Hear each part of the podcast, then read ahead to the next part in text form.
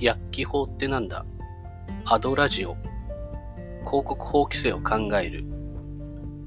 皆さんこんにちは。番組パーソナリティ、薬機法コンサルタントの上野俊治です。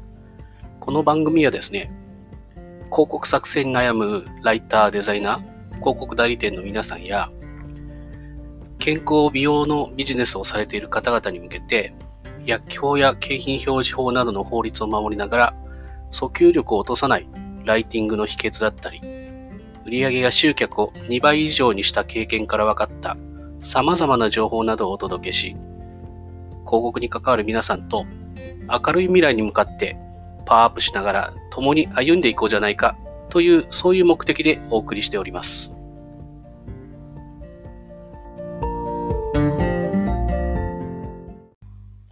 さて、今回はですね、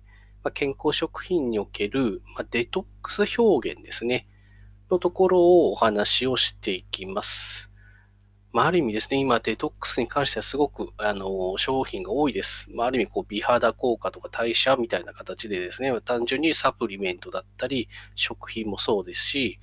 あとは酵素ドリンクとかですね、ああいう系もそうですね。すごくデトックス表現をしています。ここら辺は実際どうなのかってお話になっていくんですけども、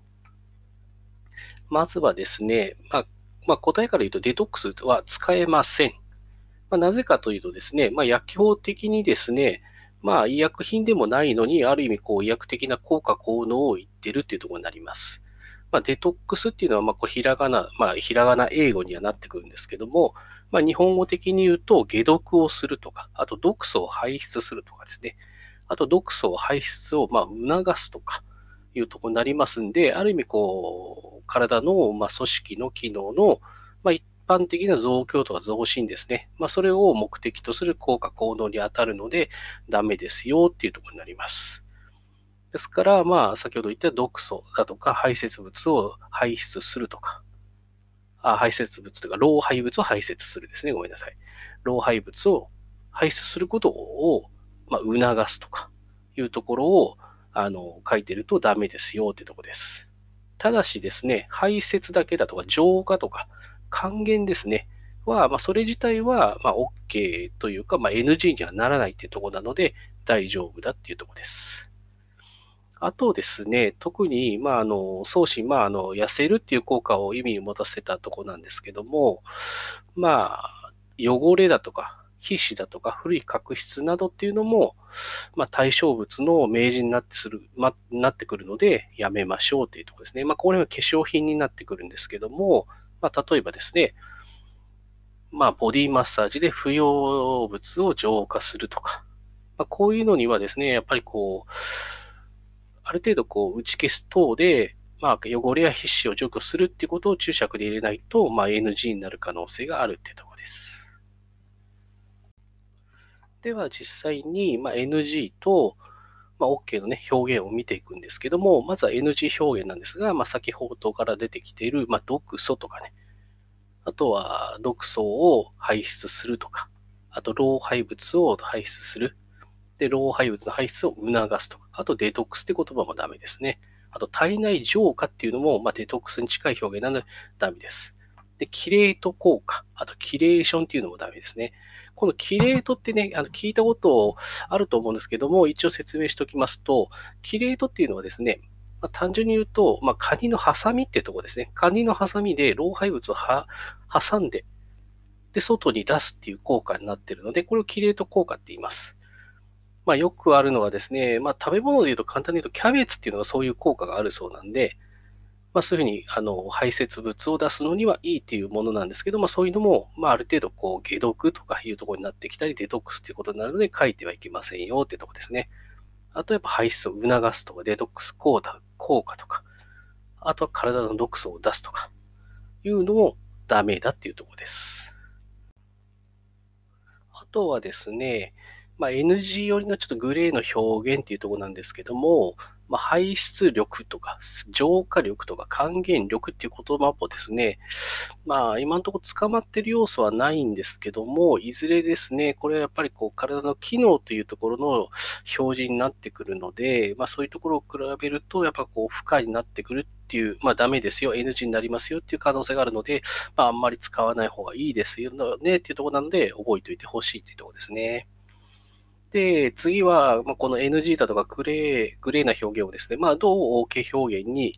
あの入れ替えていくかってとこなんですけども、例えばですね、中からきれいにとか、内側からスムーズな生活を始めませんかとか、まあ、すっきり爽やかな体へとか、すっきりスムーズなあなたへとか、で、ためずにすっきりとかですね。あとは唐辛子のカプサイシンパワーだとか、余計なものはいらないとか、あと吸着パワーとか、まあ、ここら辺までだったら、まあ、言い換えとして OK だろうというところになります。まあ、このような表現なんですけども、まあ、訴求力のコツとしてはですね、まあ、ある意味こうスムーズとかためないとか余計なものとかですね、まあ、いろんな意味に取られるような表現を使うといいと思います。あとは、まあ、綺麗だとか、まあ、吸着パワーっていう形でぼかした表現ですね。ある程度こう、なんだろうな、毒素をこう吸着して外に吐き出しますよみたいな、まあ、なんですけども、まあ、キレイト作用みたいな形で、デトックスっていうイメージとしてはちょっとぼかした感じなので大丈夫かなと。あとはやっぱカプサイシンだとか唐辛子みたいな形で成分の力でまあ押し出しますよみたいな形で言うのも一つの手かもしれないですね。なので、まあ、訴求力としてはですね、まあ、ある程度こう排出だとか増加とかですね、まあ、そういうような特定なね、まあ、意味しか持たない表現というのはなるべく避けましょうというところですね。なので、あとはスムーズとかためないとか余計なものっていう形でうまく表現を変えていく。あと吸着パワーとか綺麗っていうところで、まあ、抽象的な表現でね、うまくぼかしていくっていうのもいいと思います。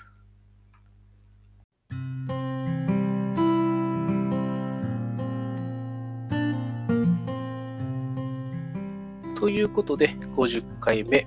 お届けいたしました。まあ、今回はですね、デトックスという表現になってくるんですけども、やっぱりこう体のね、老廃物を出していくという形で、毒を出すという形でのデトックス表現はですね、まあ、直接的にはやっぱり薬効的には言えないってことになります。なので、いかにそこらをこうぼかしていくかっていうところですね。っていうのが大事になってくるっていうところになります。特にですね、今の健康食品の中では、やっぱこれはですね、まあ、酵素系の酵素ドリンクだとか、あと便秘系の商品としてもこれ使われますんで、結構表現をする機会が増えると思いますんで、まあ、気をつけながらデトックス表現をしていきましょうというところになります。